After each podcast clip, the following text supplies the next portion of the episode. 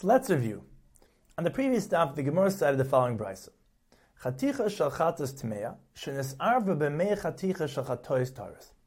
V'chein prusa shel lechem aponim tmeya, shenisarva b'mei prusa shel lechem aponim. One piece of iser can mix into a hundred pieces of heter. Tala, it becomes bottle. Yehuda says, loy tala, it does not become bottle. The brisa continues with another two similar cases. Chaticha shel chatas tahira, shenisarva b'mei chaticha shel chulin taris. V'chein prusa shalach ma'aponim taira shenisarva b'mei prusas shachulin taris. Devrei hakol loy tala. The Tanakhama agrees that it does not become bottle. The Gemara first explains the ratio. The Tanakhama says tala becomes bottle like any other iser. Yehuda says loy tala, it does not become bottle because Yehuda letamei. Dama min b'minoi lebottle. When items of the same type get mixed together, as in our case of meat and meat, it does not become bottle. According to Rashi, this explanation is according to both Rabbi Yechon and Rish Lakish. Regarding the Seifa, there too, Rabbi Yehuda ruled loitala, it does not become bottle because min b'minoi lebottle.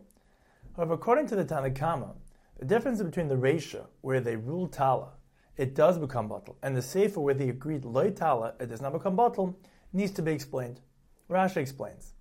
According to Rabbi Yochanan, in the Reisha becomes bottle because the Mishnah is speaking of a chaticha, which is not a davish b'minyan according to Rabbi Yochanan, because it is merely kol shadar limonis, only sometimes sold by count, but it's not es shadar limonis. It's not always sold by count. Therefore, becomes bottle.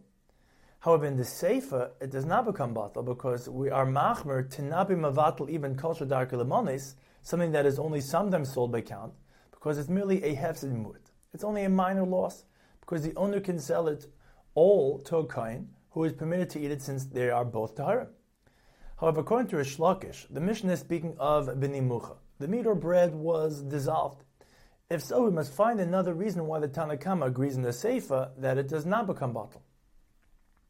The Gemara offers three explanations.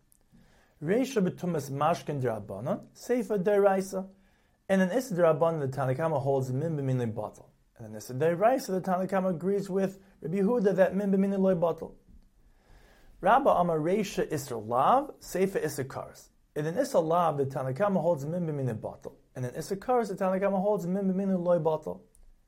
Rav Ashi Amar, Seifa Mishum Nahavadava Sheish Lamatirin. In the Reisha, the Tanakama holds it is bottle because it's a Davish in Lamatirin.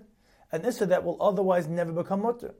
In the Seifa, of the Tanakama holds it's not bottle because it's a Davish Sheish And this Isser that will otherwise become mutter because it's permitted to be eaten by a kain. However, the Gemara rejects the third answer and says, Hadr of Ashi Bedusi.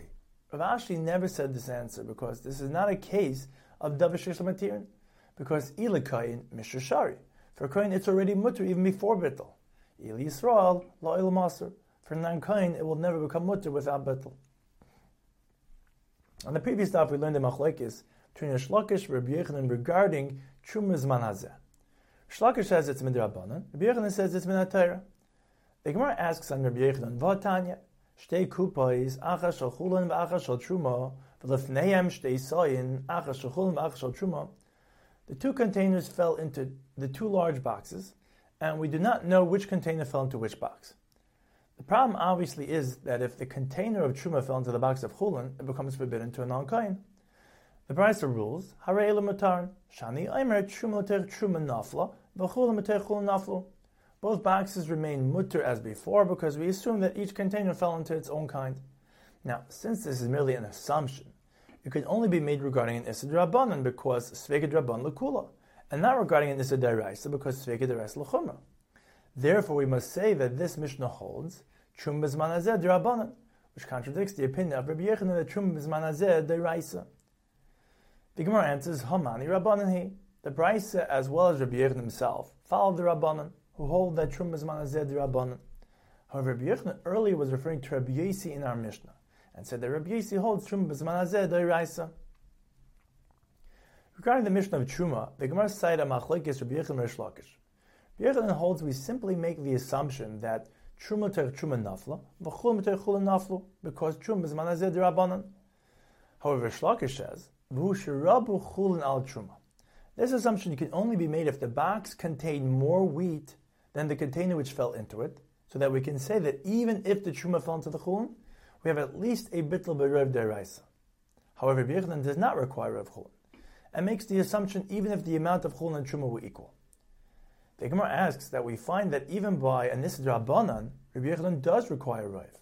Vatnan, mikveh sheish by abarm sa muchavanis. If a mikveh had the exact share of 40 sa, nasin sa benotl sa, and a person placed in it a sa of other liquids, and removed a sa of water, kosher, and Rabbi Yechlan said, ad rubai, my love the nishtai rubai, that the mikveh will only be kosher so long as a rave of the water remains kosher mikveh water. So we see that even by this psul of nasin sab and notlasa, which is only a psul midrabanan, we still need a rave. The Gemara gives two possible answers. Loi, loy nishkal rubai. Yochanan does not require that there should remain a rave of at least 51% of kosher mikvah water. Rather, he is saying that they should not remove a majority there must remain at least 50% of kosher mikvah water.